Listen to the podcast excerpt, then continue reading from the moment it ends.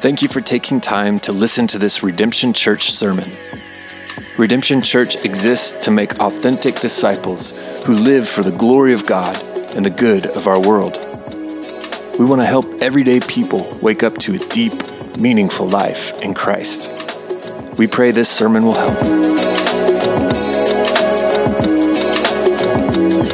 More information about Redemption Church and for additional resources, please visit redemptionokc.com.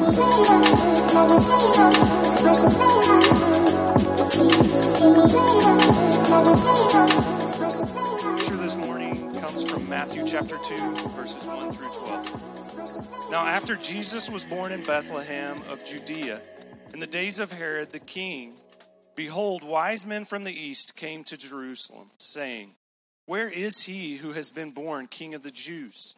For we saw his star when it rose and have come to worship him.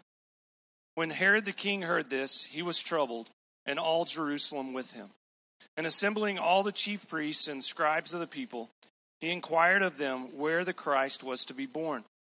They told him, In Bethlehem of Judea, for so it is written by the prophet. And you, O Bethlehem, in the land of Judah, are by no means least among the rulers of Judah. For from you shall come a ruler who will shepherd my people, Israel. Then Herod summoned the wise men secretly and ascertained from them what time the star had appeared. And he sent them to Bethlehem, saying, Go and search diligently for the child, and when you have found him, bring me word, and I too may come and worship him. After listening to the king, they went on their way. And behold, the star they had seen when it rose went before them until it came to rest over the place where the child was. When they saw the star, they rejoiced exceedingly with great joy. And going into the house, they saw the child with Mary, his mother. And they fell down and worshipped him. Then, opening their treasures, they offered him gifts gold and frankincense and myrrh.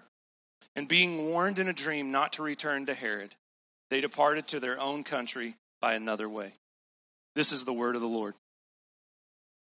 You guys can be seated. well,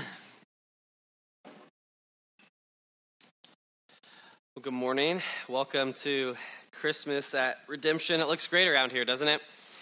It's nice to have our own space that we can decorate and not have to put in a box each Sunday as we leave it. My name is Chase Iflin. If we haven't met yet, I help oversee small groups, membership, and some of our serve teams here at Redemption, and I have the privilege of kicking off our Christmas sermon series this morning. If you were with us this fall, just last Sunday, we uh, wrapped up our series in the book of Colossians, and it was this incredible series as we looked at the big theological truths present in that book. Things like the cosmic nature of Christ, which is that the world was created by Jesus, for Jesus, and that Jesus reigns over and sustains our universe at this very moment. And now, during the Christmas season, we're going to look at the mind blowing reality that the co- cosmic Christ, the one who created all things and sustains all things, was also born as a little boy into our humble, ordinary world. If Colossians was primarily about big theolo- theological realities, our Christmas series is going to be about more personal, intimate stories. Each week in our series, and then again on Christmas Eve, we will take a character or a group of characters from the Christmas story and look at the story, the birth of Jesus, from their eyes. And for those of us who are familiar with these stories, it's so easy for them to just become nostalgic, routine stories that we read each year at Christmas. But during these next four weeks, we want to enter into these stories and remind ourselves that this is a real story. That these are real, these characters are real people who really lived and who were really present for the birth of the world's true king. And so we want to ask questions of the stories like, what was it like for these characters? What thoughts and emotions did they have? What choices did they make or did they not make? What was their role in the birth of Jesus? How did they respond to what God was doing in the midst of real human history? And as we do, we'll face those questions and more like them for ourselves. As we enter these stories on the pages of God's Word, we will be challenged to respond to what God has done 2,000 years ago, and what God is doing through Christ today. And so today we'll jump in with the wise men. Next week we'll look at Joseph. On the 10th, we'll look at uh, Gabriel and Mary. On the 17th, we'll do the innkeeper. And then on Christmas Eve, again, we'll do the uh, multitude of the heavenly host from the story. So I hope that you'll join us each week in Advent leading up to Christmas. And then again on uh, Christmas Eve as we dive into these ancient stories and see what they have to tell us and say to us today.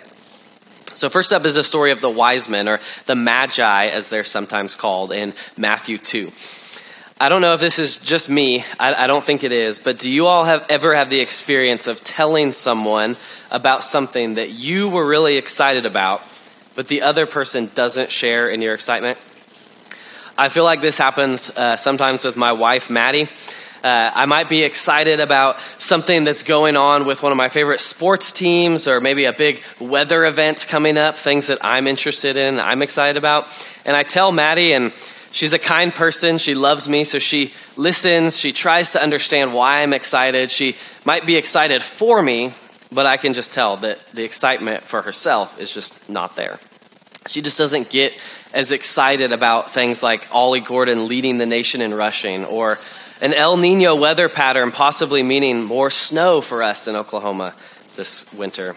She doesn't get as excited about those things as I do. And judging by the laughs, I think I'm probably not the only one who experiences this with a spouse or friend or coworker or someone.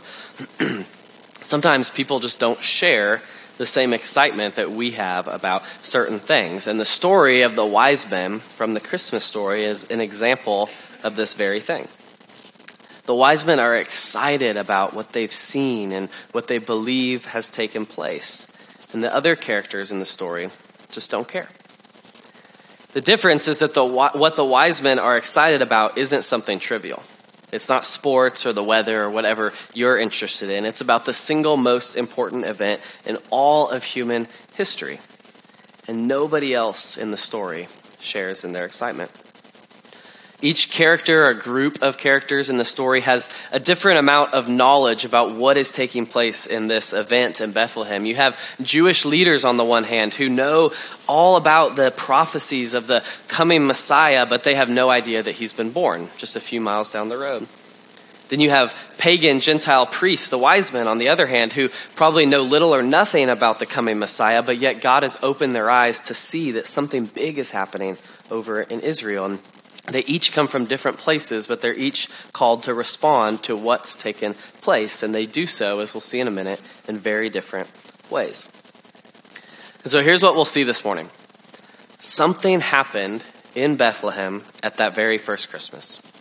It's a historical event that took place that a baby boy named Jesus was born. And the responses to that event that we'll see in our story in Matthew 2 are really no different than the responses that people in our world have to the birth of Jesus today.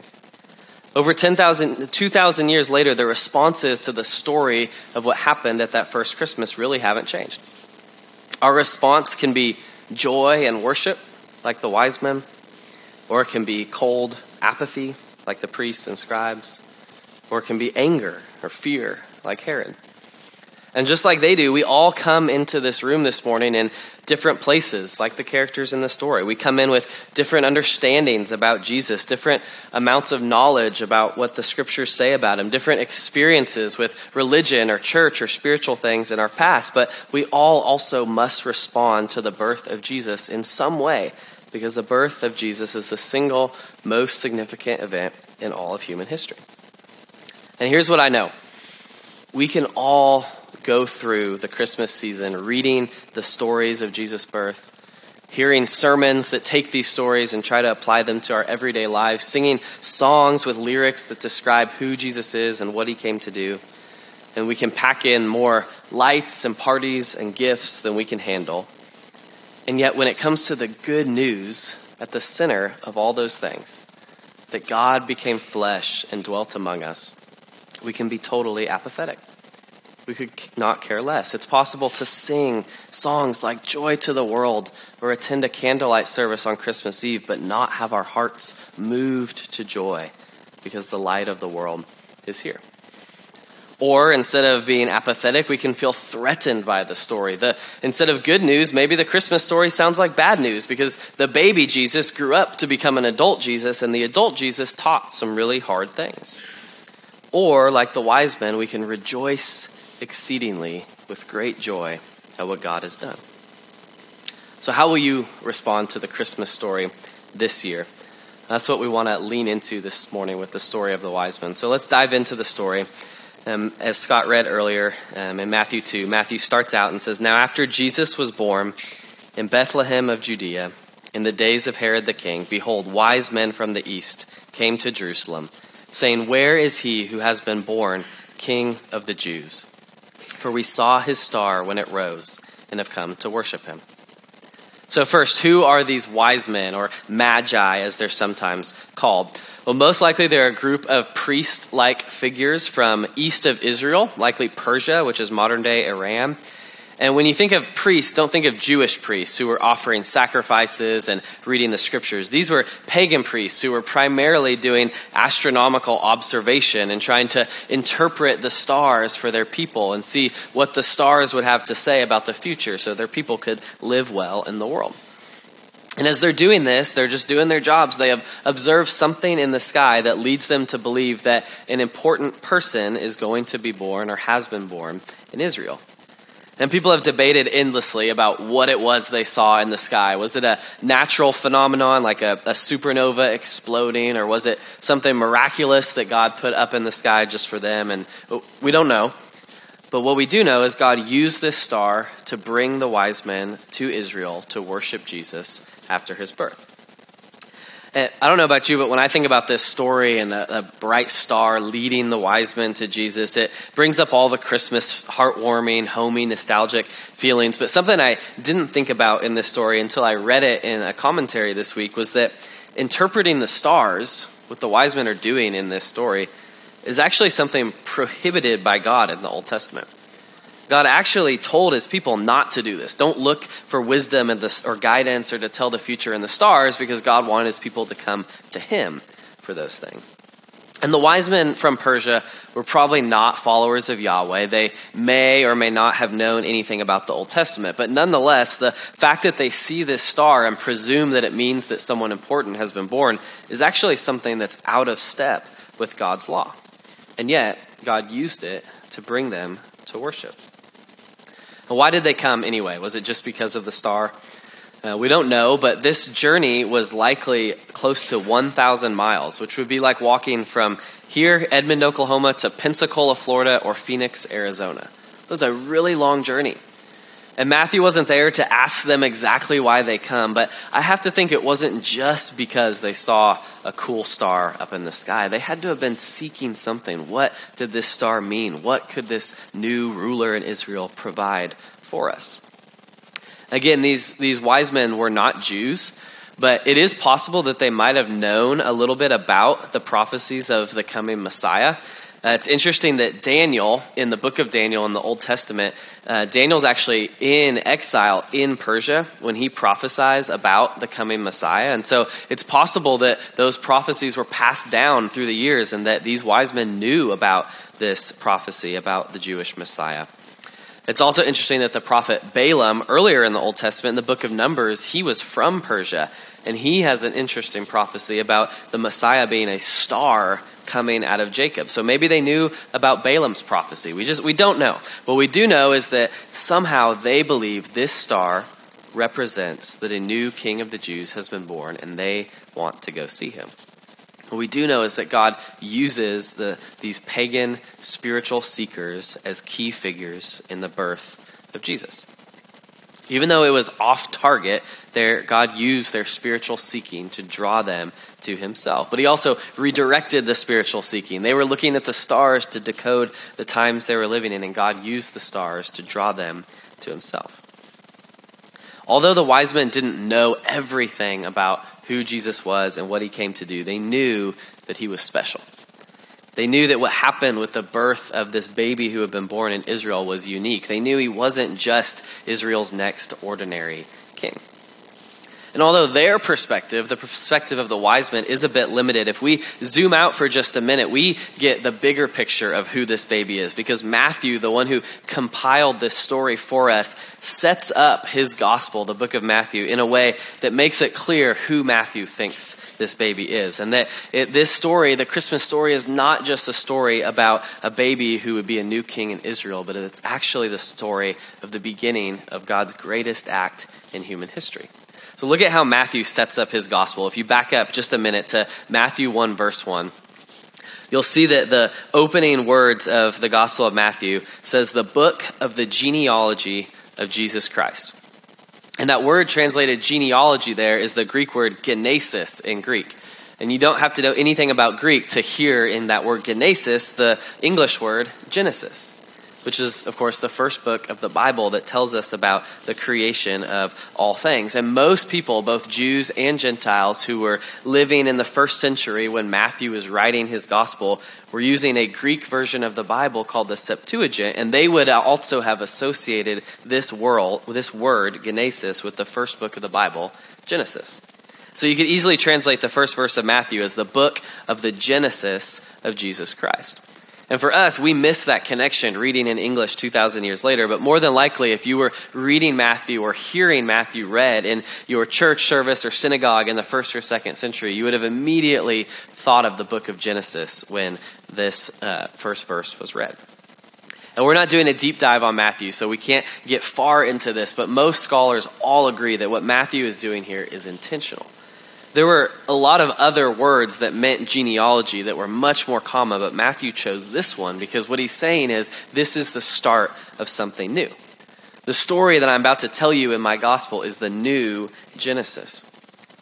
Another hint in the first verse of Matthew's gospel that gives us some insight into who Matthew thinks this baby is is that he starts out saying it's the book of the Genesis of Jesus Christ. And that word Christ is not Jesus' last name. It's not a popular cuss word like it's become today. The word Christ is the Greek translation of the Hebrew word Messiah. And the Messiah was the long awaited rightful ruler, not just of Israel, but of the whole world, who would come and usher in a new period of human history when God, the relationship between God and his people, would be restored.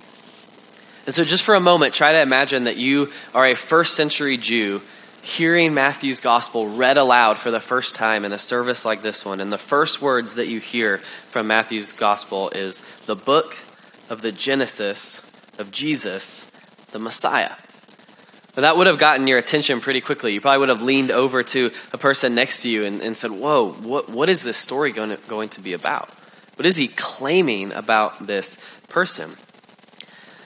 Matthew's point in just one verse, just a few words, is that if Genesis is the creation of the world, the story that Matthew is telling us is about the Messiah who has come to remake the world. And it gets even more provocative than that because the introduction to the book of Matthew goes on. And at the end of chapter one, which is the story we'll look at next week, Matthew tells us that the Messiah is no ordinary man like most people were anticipating. He wasn't conceived by man and woman, but by the Holy Spirit in Mary's womb. And then Matthew applies the famous prophecy from Isaiah to this baby, calling him Emmanuel, which means God with us. So Matthew's just doing what any good writer would do. He's setting the stage for his story, for the gospel that he's about to tell. And as he does so, he's reminding his readers of Genesis. He's reminding them that God created this world and he created you and me and that it was a good creation but that the creation was spoiled by sin and is now plagued with suffering. But then it's like Matthew's announcing, but hang on.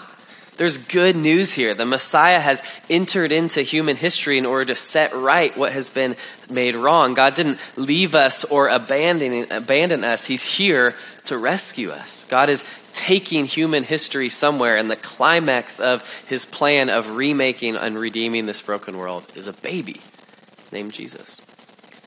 And although the wise men didn't fully understand all of that, they come onto the scene in chapter 2, and Matthew holds them up as an example as those who are rightly excited about what God is doing within human history to make all things new. The opening chapters of the book of Matthew are an announcement that God has not abandoned his creation, but has entered into his creation and is taking all of human history somewhere. He's providing redemption for a fallen world, and he's doing it through Jesus. I don't know if you've ever seen the, the college football commercials that refer to co- the college football season as the greatest story ever played. Uh, I'm sorry that even for Georgia fans like Audra over here, winning two, maybe three national championships in a row is not the greatest story. Uh, it's actually a really boring story that we don't want to see over and over again. But the story of Christmas, that God became man to rescue and redeem his creation and his people from sin and suffering, is the greatest story ever. It was the story that all Israel was waiting for, and the wise men travel a thousand miles to deliver the news to Jerusalem that the Messiah is here. They burst into the city. They ask the leaders in Israel, Where is he? Where is he who has been born king of the Jews? And nobody else cares. Herod acts excited on the outside, like others do when they're not excited about something you're talking about. He summons the chief priests and scribes and asks them where the Messiah was going to be born. He says, when he finds out, he, he tells the wise men, Search for the child. When you've found him, tell me that I can come and worship him. But he's not being genuine. Inwardly, Herod was troubled and he was already plotting how he might kill Jesus because a baby who's born king of the Jews is a threat to his throne and his power. The chief priests and the scribes, on the other hand, over here, they don't even try to be excited. This is a part of the story that's easy to overlook, but notice this. The wise men come to Herod. They tell him that they believe that the Messiah, the King of the Jews, has been born. Herod gathers the chief priests and scribes and he asks them, he tells them what's going on. He asks them, where is the, do, does the Old Testament scripture say the Messiah will be born? And the Jewish leaders tell him, they say the Messiah will be born in Bethlehem, which is just five miles down the road from Jerusalem. And yet, they don't bother to go to Bethlehem and see if it might actually be true. There's a rumor that the Messiah, the rightful king of Israel, who they've been waiting for their whole lives, is here, and they don't even care. They just go back home and get right back to their lives. But the wise men go. The wise men head towards Bethlehem. The star reappears and points them on their way once again. They, they get to Bethlehem. They make it to the end of the journey. Matthew says that they rejoiced exceedingly with great joy. They go into the house, they see Mary and Jesus, they fall down and worship Jesus. They open their bags, take out their treasures, and give him gold and frankincense and myrrh to this baby boy. And that's how the story ends. In this story, Herod responds to Jesus with fear and with anger. He's threatened by Jesus. The chief priests and scribes couldn't care less about Jesus. But the wise men, the pagan Gentile priests from Persia, come and extravagantly worship the baby who they knew was no ordinary baby. So, what about you? What is your response to the birth of Jesus, the world's true king, the Messiah, God Himself, born into our world to restore and redeem all that is broken? How have you responded to this story in the past and as we continue to unpack more of the story in the coming weeks, how will you respond to it again this Christmas? Because although the world of the wise men and chief priests and scribes and Herod is very different from our world in many ways, it's also not much different from our world in others. All of the characters in this story were ordinary people living ordinary lives with longings and hopes and dreams and fears just like ours. And the story of God's redemption broke into their lives in different ways to each of them, but they were all faced with a choice to respond. And we're faced with that same choice as well. Will we respond with excitement, like the wise men, saying, Look what God has done? Or apathy, like the priests and scribes, and think, Who cares? I'm just trying to get through the holidays. Or with fear and anger, like Herod, thinking, Jesus as king sounds restrictive and oppressive to me. Well, in the last 10 minutes or so that we have, I want to take uh, each of these sets of characters and extrapolate their responses to our world today. In other words, how do we respond like Herod or like the chief priests or scribes or the wise men today? What, is, what do these responses look like for us? So, first, let's start with the chief priests and scribes. What does an apathetic priest or scribe look like in Edmond, Oklahoma in 2023? Well, one, an apathetic response to the good news of Jesus' birth looks like being focused on less important things over the most important things. The priests and scribes were too busy to go over to Bethlehem to see what had happened. And the work that they were doing, that they were busy with, was really important. They were the God ordained religious leaders amongst God's people. Their task was to mediate between God and Israel and to preserve God's word for future generations. It was really important work what they were doing. And yet, there was something much more important. More important than their work for God was the God who had ordained their work. And when he shows up just a few miles away in their lifetimes, in their nation, they just shrugged their shoulders and went back to work. Again, Bethlehem was only five miles from Jerusalem, which means that the wise men were willing to walk from here to Pensacola or Phoenix to worship Jesus. But the priests and scribes weren't willing to walk from here to Lake Arcadia to find out if it was really the Messiah. They prioritize the important things over the most important things, and we so easily do the same, don't we? Work, family, friends, hobbies, all of these things, good gifts given to us by a good God, can easily consume our lives and crowd out room for the giver of the gifts. In this season in particular, the hustle and the bustle and the busyness of the season, which is all fun and so fitting, it, it can easily take away any time to reflect on the reason why we celebrate in the first place. So, this Christmas season, how can you make space in your days and weeks to reflect on what is most important? What do you need to say no to so that you can say yes to being with your family and your church family? Where can you make space in your day, each day, to be alone with just you and your God? The two, the priests and the scribes in the story, substituted religious routine for real encounter with God. Again, the Messiah has been born just a few miles away, and they go right back to their sacrifices and temple services. They were more comfortable doing the things they had grown up doing than they were with actually meeting the God to whom those things were supposed to point to. I think this one challenges us living in the Bible Belt. I know it's challenging to me.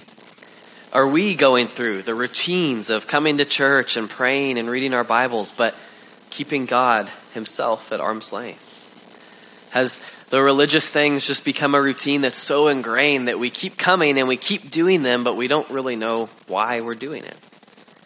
Or do we gather as a church? Do we open God's word? Do we pray? Do we spend time with the Lord and his people, believing and expecting that when we do, we're encountering the cosmic Christ who created us and all things? One way to look at this is that the priests and scribes had head knowledge about God, but they didn't have affections towards God. When Herod asked them where the Messiah was going to be born, they give the right answer. But when the Messiah is actually born, they don't have any response. There's no joy like the wise men, there's no even fear like Herod, there's no worship. So we respond to the Christmas story in the way the priests and the scribes respond. If we know a lot of things about the story, but we don't have hearts that are responding to the story in joyful worship. And so in this season, let's not throw out the religious routines. Routines are good, but let's do the things. Let's come to church. Let's read the scriptures. Let's interact with the Advent guide. Let's pray and sing Christmas carols. Let's be with God, not because it's something we always do or we know we should do at this time of year, but because we approach those things as God ordained means of encountering God's grace in our lives. Let's stir our affections for Jesus and not just go through the motions. What's the result of responding to the birth of Jesus with apathy, like the priests and scribes? They miss out. We miss out too. The wise men worship Jesus and are filled with joy. The priests and the scribes go home with their hopes and their longings yet unfulfilled. All they ever wanted was right there, and they missed out on it. Those are some ways that we may be tempted to respond to what God has done in Christ apathetically. What about Herod? How can we respond like Herod, threatened, angry, fearful? Well, number one is Herod did not want to yield to a greater authority in his life. And we all have the same resistance in our hearts. The announcement of Jesus' birth was actually bad news to Herod because a king, a new king in Israel, was a threat to Herod's power and his control.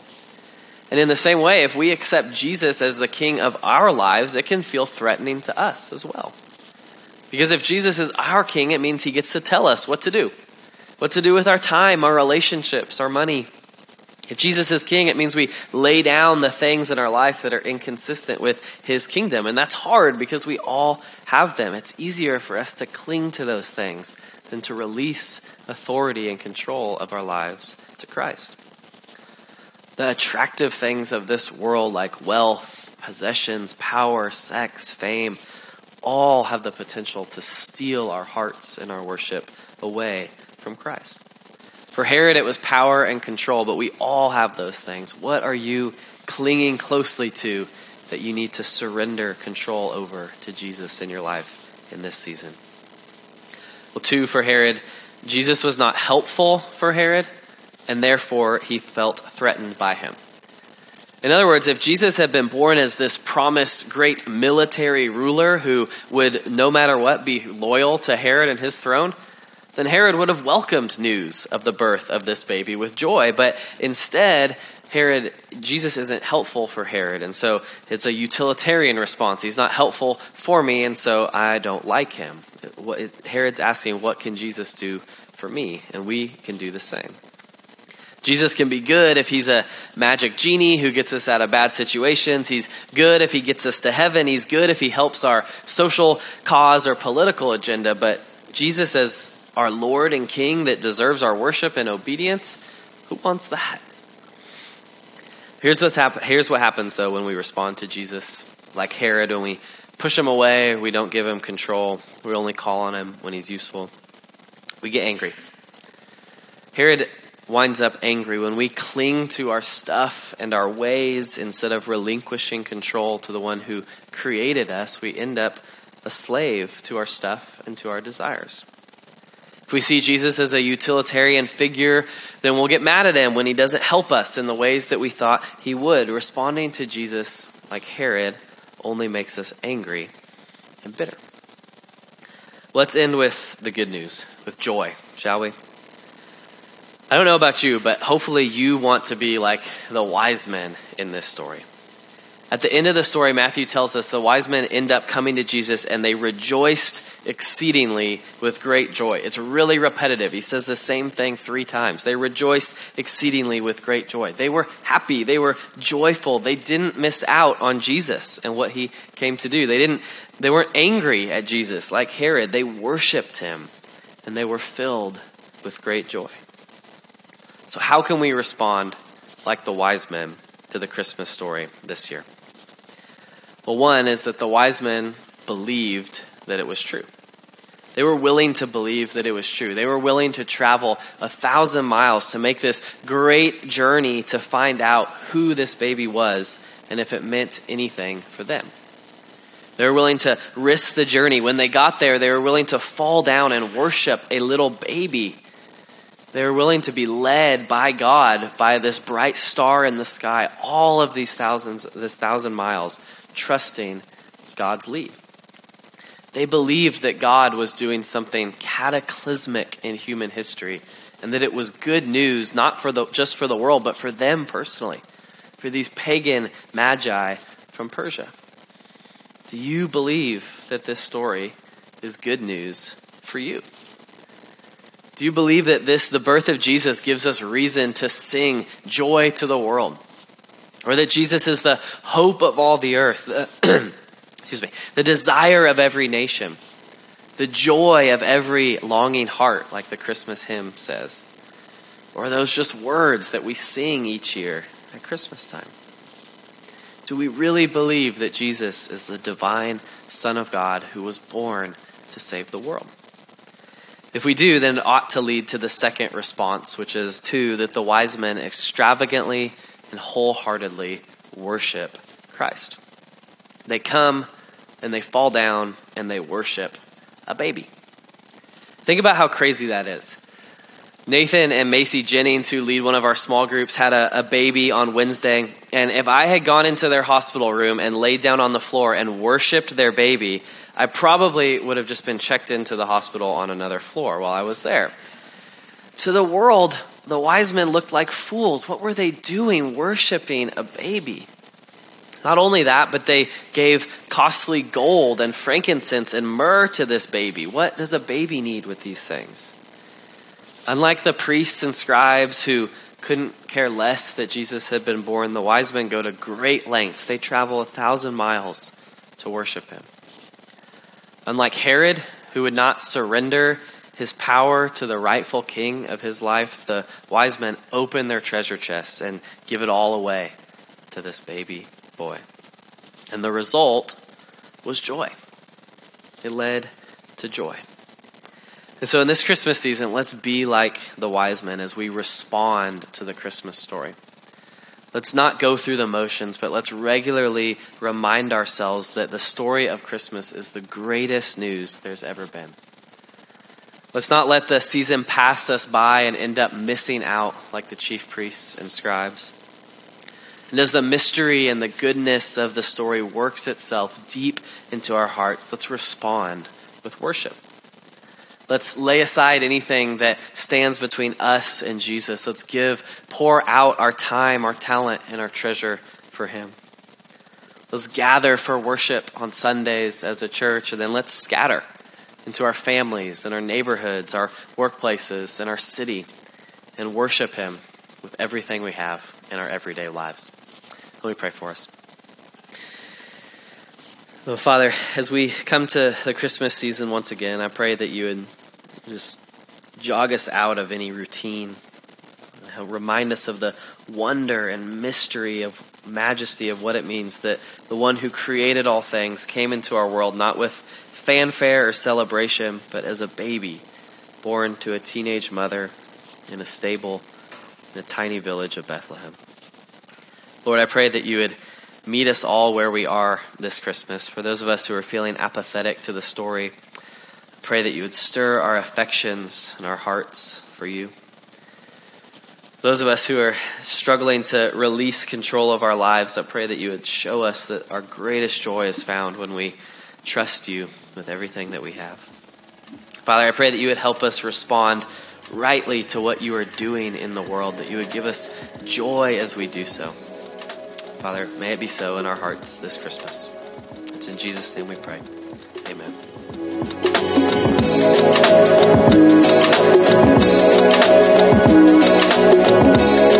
you.